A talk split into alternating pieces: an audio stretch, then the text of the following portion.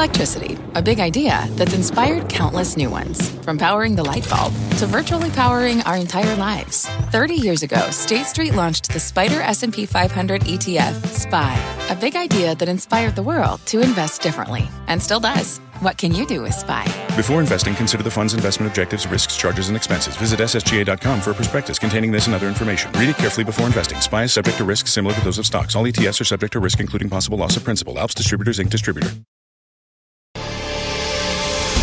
Hi, I'm CNBC producer Katie Kramer, one of the voices behind the CNBC podcast Squawk Pod. In these times of uncertainty, we want to make sure we're bringing you, our listeners, as much information as possible as quickly as we can. That's why we're sharing with you now a CNBC special report, Markets in Turmoil. Listen in. Good evening. I'm Scott Wapner on day 162 of the coronavirus crisis. New York City reopens for business as stocks surge into positive territory for 2020.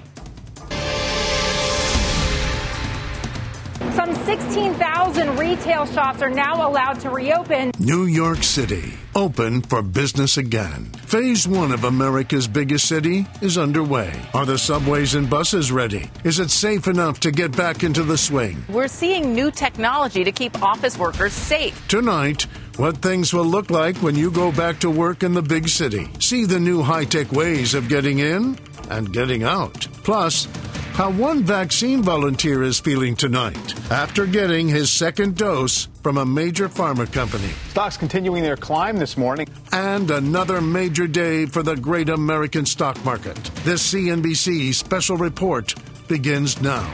Here's Scott Wapner. Welcome. It's good to have you with us on this Monday night. The city that never sleeps is finally waking back up. New York beginning its phase one reopening today. Contessa Brewer has details on the restart plan. She is live for us tonight in lower Manhattan. Contessa? And just now hearing the applause for the healthcare workers out here, Scott. This Monday, though, felt more like a, a lazy Sunday morning kind of wake up. Behind me, there's this whole line of retail stores that were able to open, but did not. Mayor de Blasio had suggested as many as 400,000 people could go back to work today. But let me show you Grand Central Station this evening. Just as rush hour was starting, and there it is. The Transit Authority said ridership for today on its subways and buses was higher than in recent weekdays, but far from its pre COVID 19 peak. Across the city, 13,000 construction projects were able to resume today. A boost for the workers to get back on the job and for construction suppliers now bringing in hand sanitizers and face masks. I'm just happy to see the people coming back because, you know, you miss one or two paychecks, getting, trying to get unemployment, home, it's tough. But coronavirus has taken its toll. The Spot, a black-owned fashion and art boutique in Brooklyn, saw sales slump 90%. They are eager to try to make up some of that lost revenue. The challenge is really hoping that people come back, feel comfortable to come back outside and shop. The city is facing a $9 billion gap in tax revenue, 1 billion of that in sales tax alone so getting back to business here is not just important to the city, and it is, but to the entire nation because New York accounts for 5% of the nation's overall GDP, Scott. Day, Contessa, thank you so much. That's Contessa Brewer for us live tonight down in lower Manhattan. Governor Andrew Cuomo kicking off the phase one reopening today with a subway ride. The MTA resuming regular service as hundreds of thousands are expected to return to work this week. We caught up with one New Yorker who just started riding the subway again for the first time in four months. It was not like anything I've ever experienced in New York City. I did not see a single person in the station. I did not see a single person in the car I was in. Uh, I looked through the window to the other cars, and the, at the end of the neighboring car, there was one person sitting there. Uh, no one else the seats they would just look like these ceramic plates that we almost eat from you know? They had like perfect shiny reflections and actually it inspired me to take an instagram picture and people said like wow this is like from a cleaning ad. It felt surreal. There was no reason not to feel unsafe in any way at least now until more people figure out that uh, they can actually take the subway.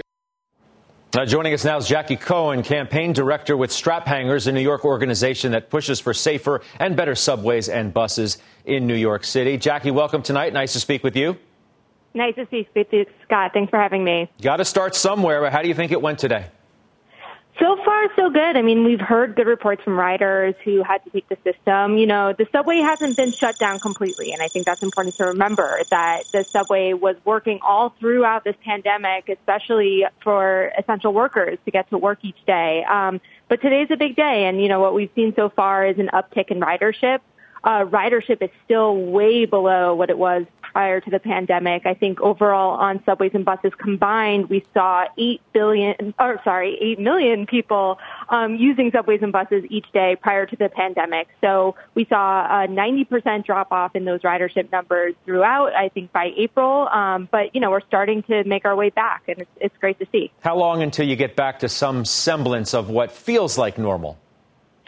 Oh, what feels like normal. I think that's hard to say, and I don't know that we ever really go back to to normal, right? For I think normal for many New Yorkers, for most New Yorkers, especially during rush hour uh, commuting time, felt like being wedged into a subway car like a sardine. So I don't know that going back to that is is the right way to go, right? Um, I think that there will be a return to transit, but I think what we're going to need to see is, you know, more frequent service to be able to reduce that kind of overcrowding in the years to come.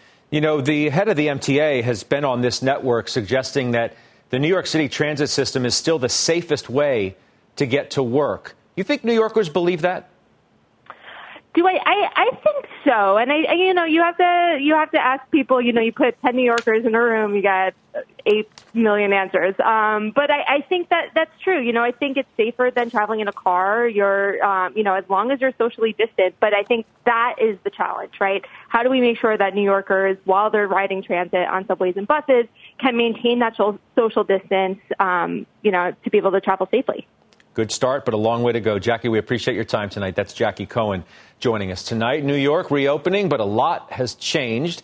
Social distancing, new safety rules, and temperature checks, similar to what CNBC's Eunice Yoon saw in Beijing back in March. Getting to your desk at this Chinese baby products e commerce firm is not like it used to be. I registered my name, got my temperature checked, and now I'm disinfecting myself before I'm allowed into this office. We asked then, could that happen here? The answer? Clearly, yes. Diana Olick reports tonight on what's happening in Hudson Yards on New York's West Side. As business reopens across New York City, it will not be business as usual at 30 Hudson Yards, nor throughout the 2.6 million square foot tower or any of the other office buildings in the brand new complex, according to its developer, Related. We've come up with um, state of the art protocols that will allow our tenants to feel safe and comfortable as they return back to the office. And when they come back to Hudson Yards, they'll be greeted first by thermal temperature scanning equipment, 32 systems throughout the complex. If your temperature is over 100.4, you are retested with a hand scanner. And if it's still that high, you have to go home. On the temperature check, um, it's all anonymous. We're not keeping track of any of this. Once you're clear, you swipe your hand for touchless security through the turnstiles. And that swipe then tells the elevator where you're going, so you don't need to touch the buttons. Elevators will be limited to four riders with positioning dots on the floor for distancing. Hudson Yards already had state of the art air filter systems, but they will pump up the circulation. And Blau said they may actually see more demand from current tenants for more space. Some tenants that have built very dense spaces, uh, whether it's trading floors or bench seating, have decided that you know ultimately they want to have more separation. While the work from home way of life may now be permanent for some, Blau said he expects to see more workers coming back with each new phase of reopening. The days of uh, eight to eight Zoom calls, um, it's really not that productive, um, and I think I think great creativity and innovation happens when people are together. Um, and so I do think people ultimately come to come back to the office. Now, office vacancies are expected to peak at the end of this year and then fall back to pre pandemic levels by 2022, according to a forecast from CBRE. Now, rents will likely do the same. Most office workers are expected to go back at some point for some amount of time each week, albeit in a far different and distanced way. Scott? Diana seems pretty advanced, obviously. I can't imagine that the rest of Manhattan and Old City, obviously, is going to have the same technological advancements that Hudson Yards does. No, I mean, Hudson Yards is brand new. And in fact, they had some of that ID technology in place even before the pandemic. You could walk in with the hand scanners. So for the rest of New York, it's going to depend on retrofitting those older buildings, how much of an investment the landlords and the developers want to put into those buildings. But it's going to be a lot harder for them to do that than it is for brand new Hudson Yards. It's going to be interesting to see how that all unfolds. Diana, thank you. Diana Olick for us in Washington tonight. Let's bring in CNBC contributor Dr. Scott Gottlieb now, the former commissioner of the FDA. Dr. Gottlieb, it's nice to see you again All right, so this is the big test, right? New York City is reopening. What are you going to be looking out for most? Well, you're looking at hospitalizations and seeing if they go up. New York's in very good shape right now. If you look at the states um, where the reproduction rate's below one, the four states where the reproduction rate, meaning the number of new cases for every confirmed case, um, is the lowest, is right now Hawaii, Connecticut, New York, and New Jersey. So New York's been able to drive it right down there um, to a very low number. Right now, they have about less than 100 hospitalizations a day in the city. To give you a basis of comparison, the state of Arizona has probably more hospitalizations right now per day than that. Um, one, one hospital system in Houston, Texas Medical Center, is averaging about 90 hospitalizations a day. So New York's driven it down to low levels. We'll need to watch that very closely and make sure it stays there. New op ed of yours, Wall Street Journal, on how businesses can keep their employees safe. The most important few things that companies need to seriously think about as we talk about the reopening of cities like New York? Well, I think continuing to, to take good measures to try to de-densify workspaces, make sure there's proper social distancing. If people can social distance on a work site, make sure they have good protective equipment.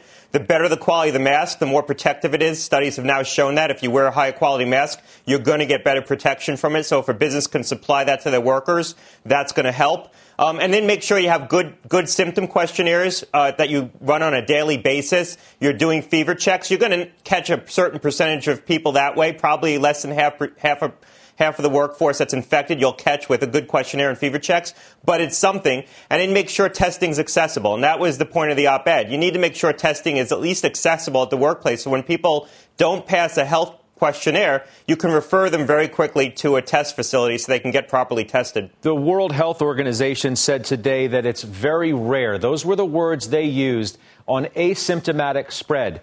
Is that true? Do you agree?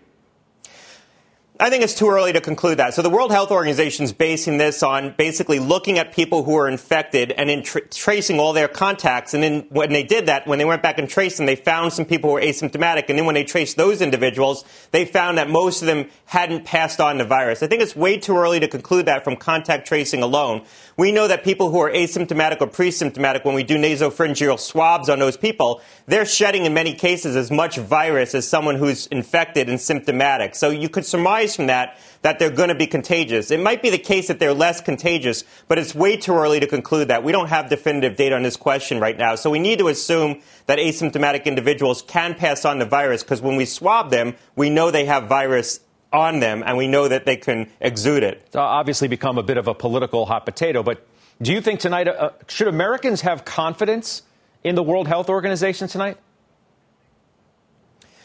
Well, I don't know why the World Health Organization would go out with that conclusion in the absence of a real definitive study. I'm sure they've seen a lot of data from the different contact tracing that's been done by different nations, and they don't see a lot of propagation of the virus when they find asymptomatic individuals. But that's very different from going in and studying the asymptomatic cases and seeing what the natural history is of, of their contacts. And so I don't, I don't think it's, you can conclude that from contact tracing alone and we haven't seen any of that data made public yet. And so I think we need to be skeptical and cautious here until we have more definitive information. There's a lot of things we don't know about this virus, and it does seem to be transmissible by pre-symptomatic and mildly and asymptomatic individuals. We know that cases are still going up nationally. 20,000 a day is the number of confirmed cases that we've used. You suggested that it's, it's much higher than that, uh, most likely. What does that say about where we are?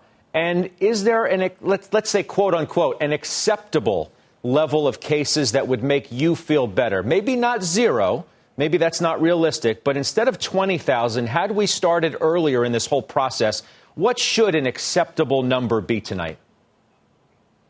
Well, look, we've seen countries that have largely extinguished the virus. If you look at what South Korea, New Zealand, Japan's been able to do, Singapore, Germany, um, Italy looks like they've extinguished it based on the data that they've made public. So it's possible to get the rates down much lower. I don't think we're going to be able to do it. I mean, New York, New Jersey, and Connecticut demonstrate that when you put in place very strict measures, you can drive the rate of transmission to a very low level. I think the fact that we have persistent virus now in a season when this really shouldn't be spreading as efficiently is probably a harbinger for the future that we're going to have persistent spread really until we get to a vaccine. And the question is, how do we deal with this? How do we deal with a second wave when the virus does start to repopulate in the fall because it's probably going to grow in proportion as we enter the fall season? We've gotten a lot better at treating patients with COVID. We know how to keep people alive with measures that we're taking in the hospital. We're not intubating as aggressively. We're anticoagulating patients, thinning their blood because this is a vascular disease. But we do face a difficult future because we have not driven down the levels of infection, and it's only going to grow from where it ends up in August. So if we take 20,000 infections into August, September, October, we're likely to see that rise. Do you think there's still too much complacency, not only in Washington, perhaps, uh, but also around the country by virtue of the stories you're hearing and the pictures we're seeing? I think there's exhaustion. I mean, the, the, the, fact was we were only going to be able to keep the country locked down for a couple of months, and we weren't going to be able to continue that much longer. We had to reopen when we, opened. we reopened. The economic hardship was too much. People were becoming exhausted by the measures. And I think it's going to be very hard to lock down again and go back to these strict measures. Maybe we'll do it um, on an isolated basis by, by states or by localities if there are large epidemics in the fall but it's going to be very hard to do a coordinated shutdown of the country. So I think we're going to end up tolerating a higher level of infection heading into the fall and hope that the combination of new therapeutics we get online, more aggressive testing, and better medical care for people who do get sick is enough to bridge us to a vaccine because I just don't see the country being willing, especially ahead of an election, to go through what we've just gone through. I think we're going to end up socially and culturally tolerating a higher level of infection, unfortunately. You mentioned all that we still don't know. You said that, you know, a few moments ago. Interesting study out today suggesting that people with type A blood may suffer a worse outcome in all of this. What do you know about that?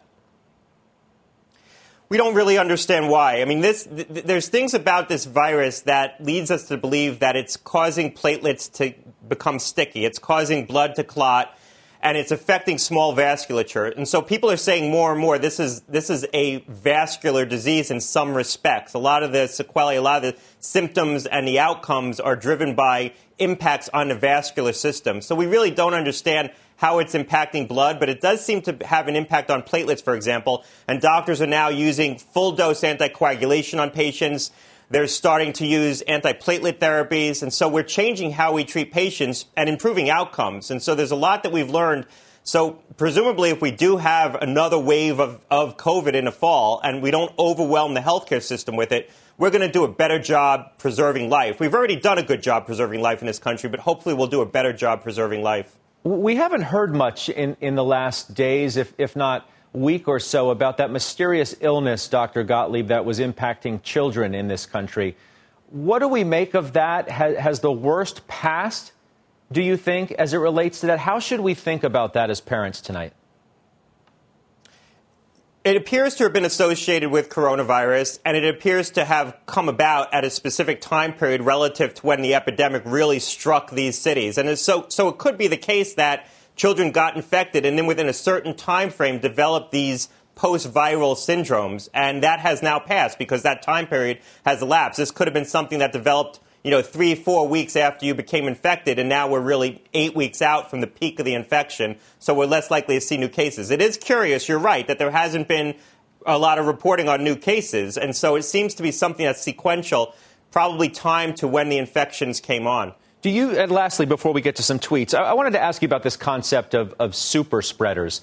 Right? There, there seems to be this thought that you know, 20% of all those infected are responsible for, say, 80% of all of the transmissions out there. And it's, it seems timely as we're talking about cities like New York opening, as many as 400,000 people going back to work. The, the issue itself of these so called super spreaders, are you still worried about that impact and that effect tonight?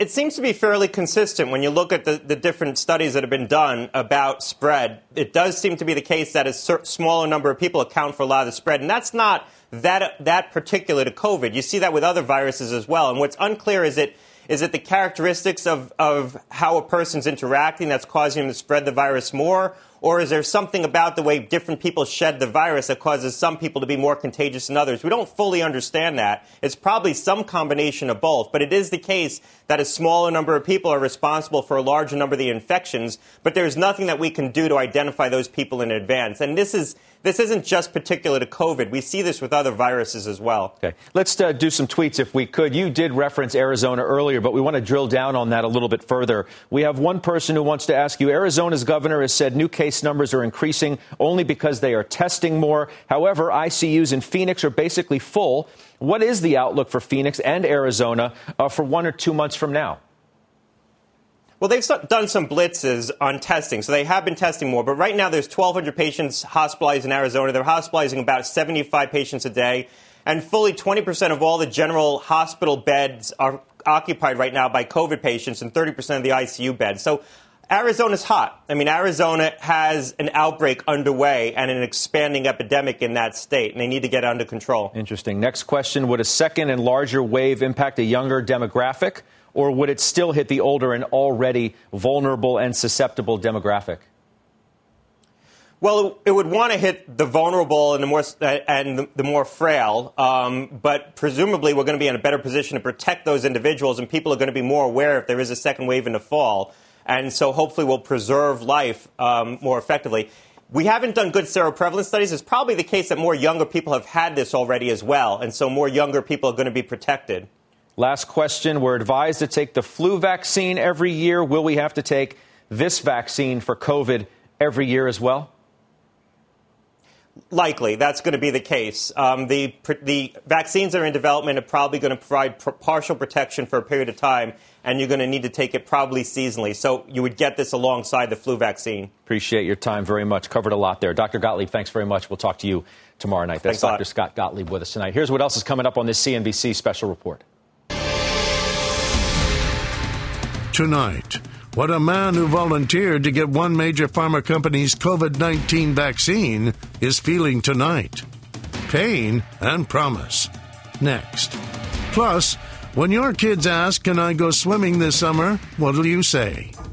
See what one CEO of the water is doing to get us all in the pool coming up. First, the USA on June 8th, 2020.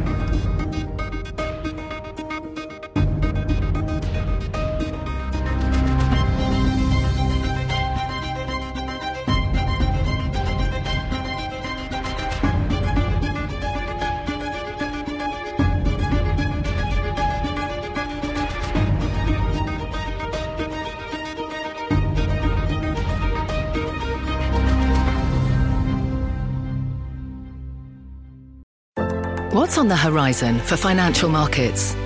At PGIM, it's a question that over 1,400 investment professionals relentlessly research in pursuit of your long term goals. Specialized across asset classes, but united in collaboration, our teams provide global and local expertise. Our investments shape tomorrow, today. Pursue your tomorrow with PGIM, a leading global asset manager.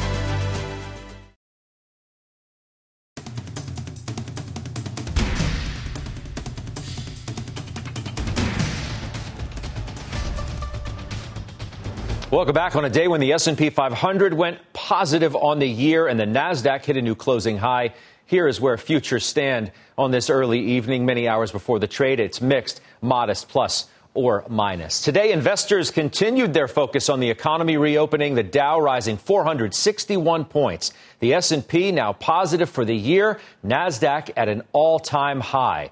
Stocks many investors wouldn't have touched with a 10-foot pole a month ago, maybe even a week ago have had an amazing run. Let's bring in Mike Santoli. Mike, it truly is remarkable if you look at the performance of some of these so called reopening stocks. We can put some on the screen. I'll read them out. I mean, Boeing in the span of a week, Mike, is up better than 50%. Here's some one month gains for you. American Airlines is a double over the last month. United and Norwegian Cruise Lines, these so called epicenter stocks, have just surged. What do you make of that? Well, first of all, people wouldn't touch them with a 10 foot pole. So the starting point is people had fully abandoned these names. Even after those huge runs that you mentioned for these stocks, they're still down 40, 50, 55% from their highs. So it just shows you that, you know, at the lows in March, these were companies that were priced for a high likelihood of indefinite shutdown of their business, and they did come back once we had some glimpse that there was momentum toward a reopening. And then it seems to have become a little bit self fulfilling. Every day that goes by where there's no impediment to this idea that the country is reopening and they're going to just go for it this summer, uh, then speculators and other traders come in and bid them higher. There's definitely also an effect here where investors have felt they didn't own enough exposure to an economic recovery. Uh, you know, they were hiding in the big tech stocks. So that big violent move into these beaten down cyclical stocks that are still way off their highs, I think has a has an energy of its own. Not to say it continues, you know, for too much longer from here. Who knows? No, but momentum is clearly on the side of the surging bulls, and that is the question everybody wants to know. You watch this as closely as anybody. Can this continue, and what's going to determine yeah. whether it can? It could probably continue for a while. What's going on right now is in the short term, the market is getting a little bit stretched. Traders are getting a little bit overconfident. That often means the market has to flatten out and pull back a little while. But there's still a massive gulf between what value stocks have done over the last few years and growth stocks. And that gap can continue to close, whether it's by growth stocks coming down a little more or those cyclicals continuing to work for at least a little while longer, uh, at least, you know, based on the, on the path we've taken so far. A lot of talk about that market breadth if you will. A lot of stocks now joining this party, yes. and it has been absolutely that since the March 23rd lows. Mike Santoli, our thanks to you. It's been impressive. All right, we'll catch you tomorrow, all day on CNBC, of course. On day 162 of this crisis, here are some more headlines on the virus tonight. A new study shows stay at home orders and business closures prevented nearly 5 million coronavirus cases in the United States. Dunkin' Brands plans to hire 25,000 workers as the restaurant industry tries to start recovering from the pandemic. California releasing guidelines to reopen schools that include both in person and distance learning. Pfizer announced the start of its phase one vaccine trial May 5th. Andrew Rubin is one of 360 volunteers and just had his second injection last week. Andrew, it's good to see you tonight. Welcome. Good to be here. You're a, you're a brave person, uh, obviously, and many people are grateful for what you are doing for obvious reasons. T- tell me how this has gone for you. Well, it's been quite a journey. I just had my, my second shot. They were three weeks apart. And after a series of blood tests to make sure I was a good candidate, I had my first shot and within eight hours uh, developed symptoms. I was kind of excited that I developed symptoms because when you go into this study, you're not sure if you're going to get the real thing or a placebo. So while I was lying in bed that first night uh, with a with a fever, I was actually thinking to myself, boy, I'm glad I got this because this is what I signed up to do. Uh, the second shot yesterday, which was again three weeks later, again, the series of blood tests, uh, I actually had a bit of a tougher reaction to. It, it took me, instead of 24 hours to recover, it took about 48 hours to recover. The fever was a little bit higher, uh, a little more fatigue. But uh, something strange with this with this process, this this immune response that I, I, seem to have, is that when it ends, it ends very abruptly and quickly, and you return to feeling great, almost like with the flick of a switch. So while it can be a little scary to people to hear vaccine and am I going to get sick, what I, I can tell people, if this thing works, uh, they'll be able to get through it. They'll be able to tolerate it. I'm having a hard time getting past the glad I got this line. Um, you weren't scared at all? I, was I was a little bit scared. I'm a hospital administrator, and a lot of my friends and family kept sending me texts and email uh, thanking me for being a healthcare hero. And, and candidly, I felt a little bit like a fraud because it's really the, the nurses, the hospital, the frontline workers who were putting their lives on the line to take care of these people in our hospital and all the hospitals around the country. Uh, so when I read about this study in Pfizer, then learned that NYU Grossman School of Medicine, the organization I work at, NYU Langone Health, was one of the trial sponsors. I was able to research how to get in and apply, and I applied. So it was it was my way of giving back, and I kind of put the anxiety aside. And it's not, you really don't think about it until you read that consent form and they tell you about everything that can go wrong along the way where you start to second guess yourself. Uh, but uh, you sort of get through it and, and you know you're doing something that's, that's for the good. I had to calm my mother down, of course, a little bit, but I, I did that, and uh, I'm I'm really glad I did this. Yeah, mom's always worried, of, of course. Um, how high was the fever that you got? It went up to almost 102. Uh, the, the symptoms were they were flu-like. You know, a lot of people ask me, "Are you injected with the virus, the COVID virus?" And the answer is no. Uh, commonly, a, a, vaccine can be and typically is an attenuated virus, a virus that's uh, weakened, and uh, your body naturally develops the resistance to that virus. That's how you overcome uh, an actual infection. This is not. In, you're not injected with COVID. You're injected with what's called messenger RNA and it's, I'm not a scientist, I'm not a doctor, but from what I read and understand, it's basically teaching your body how to build a, a, an immune response to the actual virus should it, it enter your blood. And uh, I don't know yet that it worked. I don't know yet that I have antibodies. I don't know when I will know. Uh, this is a phase one portion, the phase one portion of the trial, which is about safety. Uh, and uh, they're measuring that, how well I and the rest of my cohort tolerate the vaccine. Uh, and then I can tell you they are moving rapidly into phase two, which will rapidly go into phase three. And I, am certainly hopeful.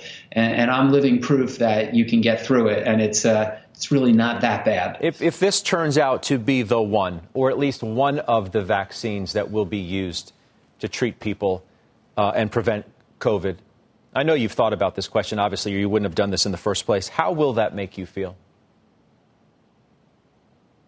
It will make me feel great. This is one of five that's in the in the national strategy. My fingers are crossed, and I'll certainly keep you guys informed. I hope you will. Uh, we'll be thinking about you. Grateful again uh, for all that you're doing, Andrew. Thank you.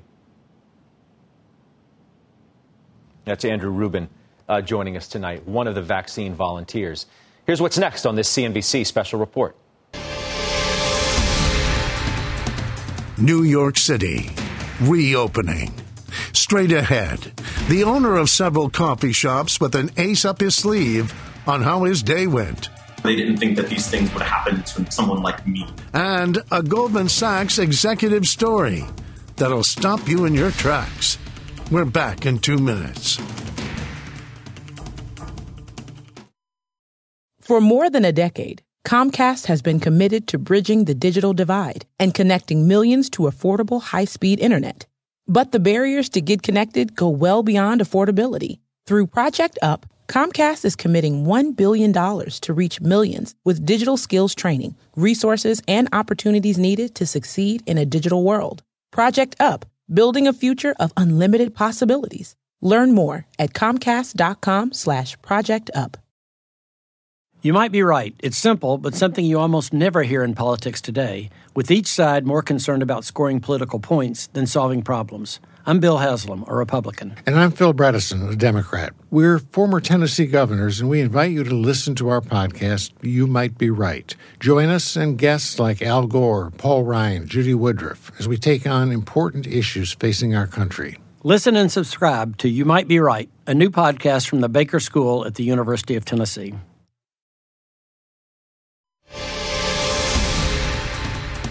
New Yorkers are expected to return to work today. Phase one is underway as New York reopens.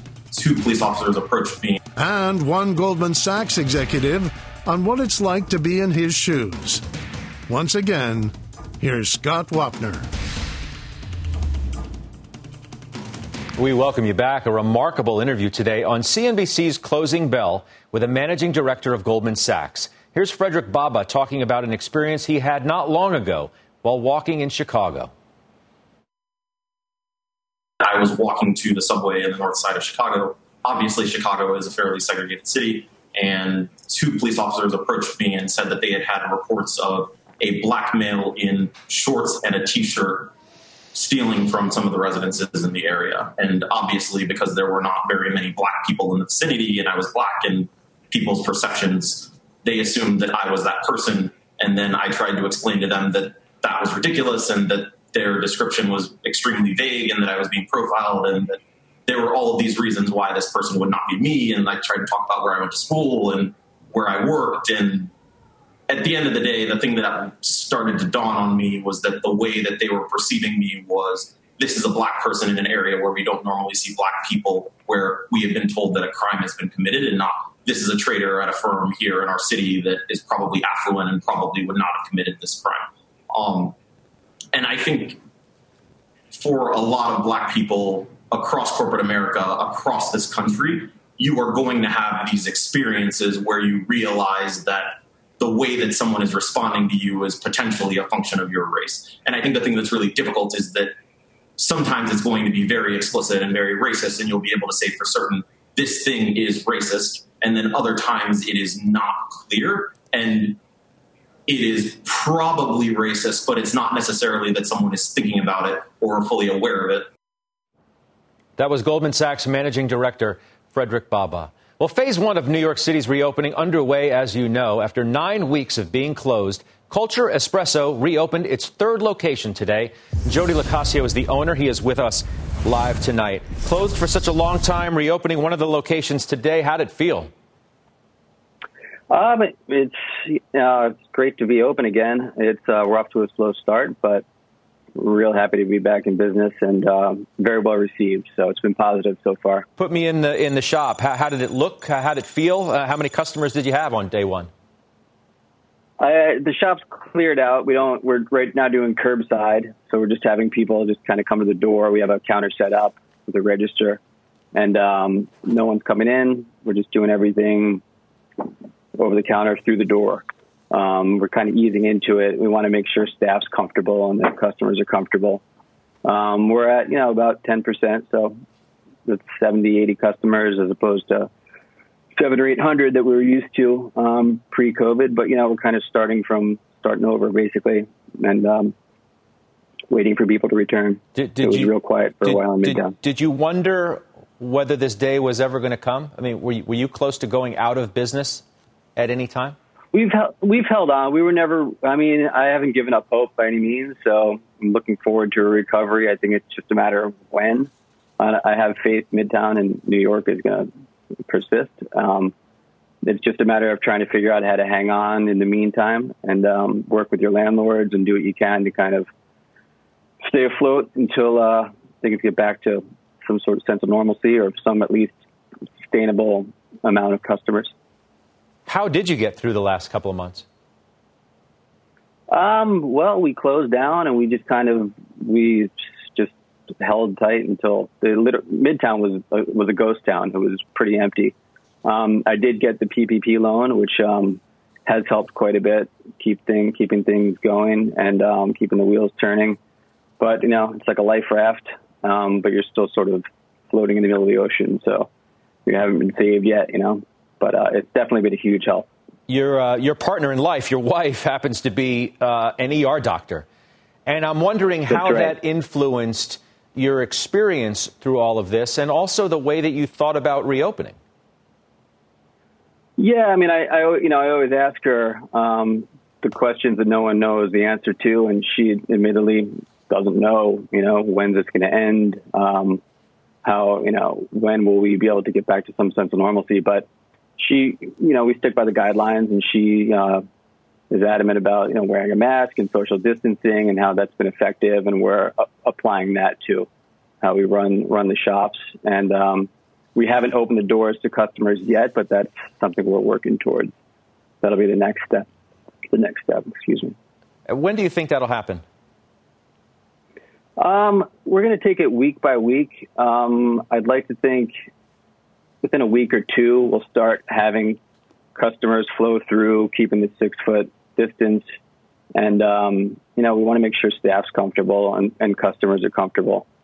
And uh, we're just taking it as it comes, and we're kind of, it's hard to plan too far ahead for anything. Yeah, I, I know the feeling. Um, we'll be thinking about you. We wish you the best of luck. Thank you very much. Hope things get back Thank to you so normal for you, or at least some semblance of that as soon as possible. Jody Locascio, we appreciate Yeah. your time tonight. Culture Espresso, and he's the owner. A lot more coming up tonight. When your child asks if they can go swimming this summer, what are you going to say? Next, the owner of one swim school and what he's doing to make mom and dad say yes. And All of us dancers are currently on unemployment. artists reversing the heartbreak. First, what our world looks like on day 162 of the coronavirus crisis.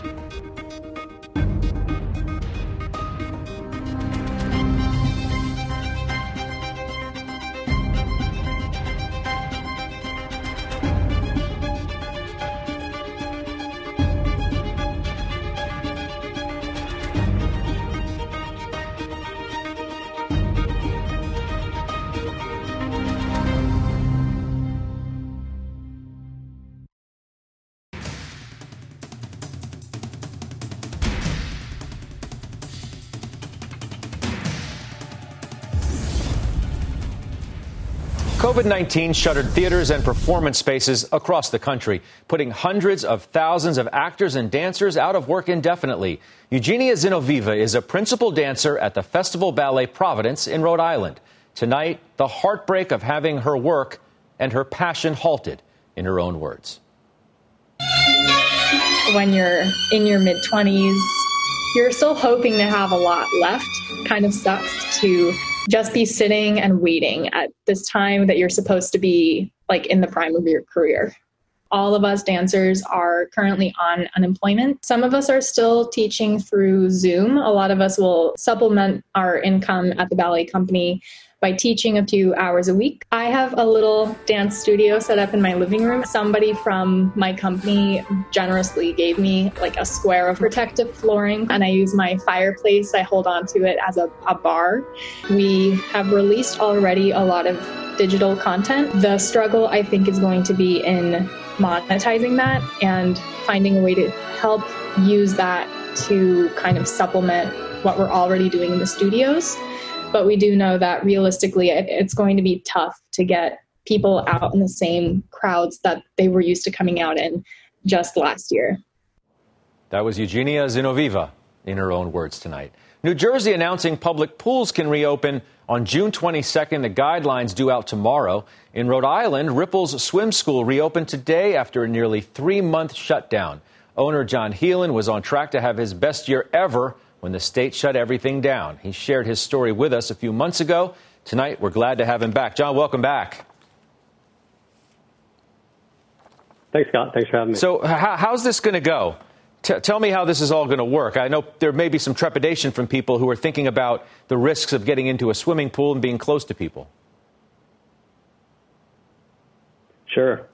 Uh, yeah, so we opened today, um, uh, taking a pretty limited calendar for the month of June. Just for that reason, we want to kind of ease back into it.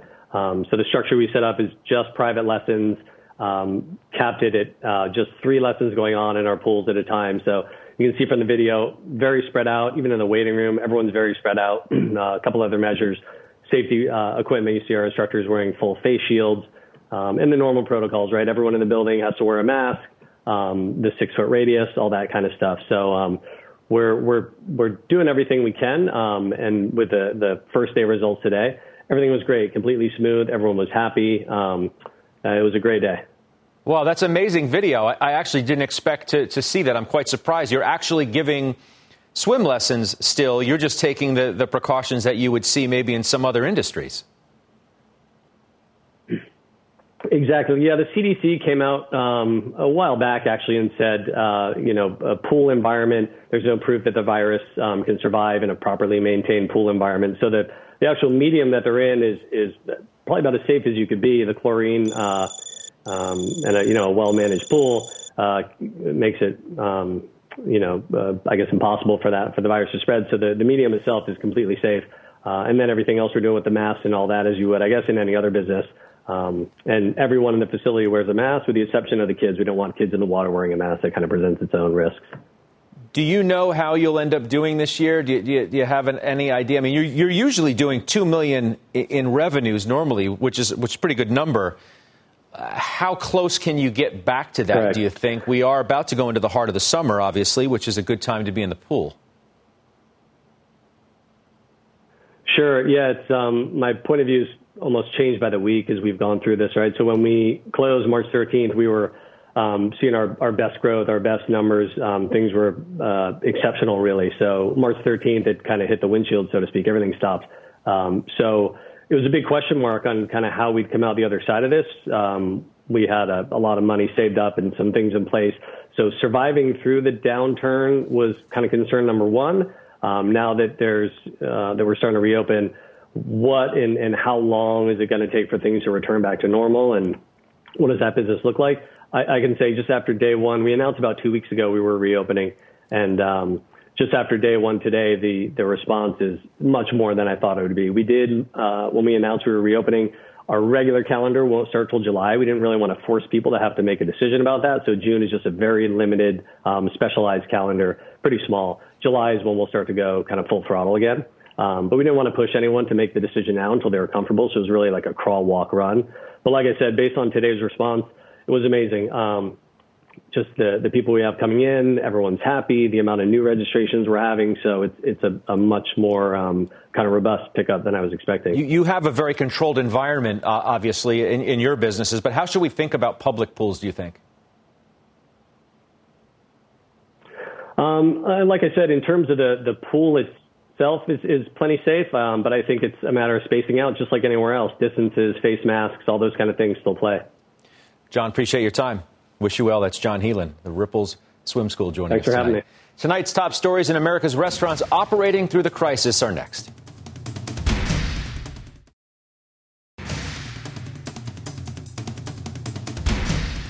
It is time for our nightly shout out to restaurants operating in the face of this crisis. Tonight, we salute the El Dorado Cantina in Las Vegas, Nevada, Project Social, Dana Point, California, Cantina Taco and Tequila Bar, White Plains, New York, Verde in Baltimore, Maryland, and Briac in Bridgeport, Connecticut.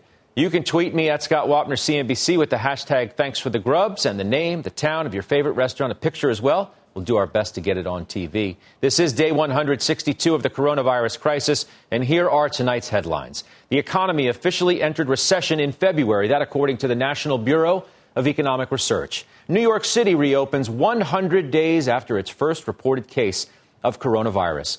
The Dow rose 461 points, the S&P now positive for the year, Nasdaq at a new record high. That's all for us. Shark Tank is next.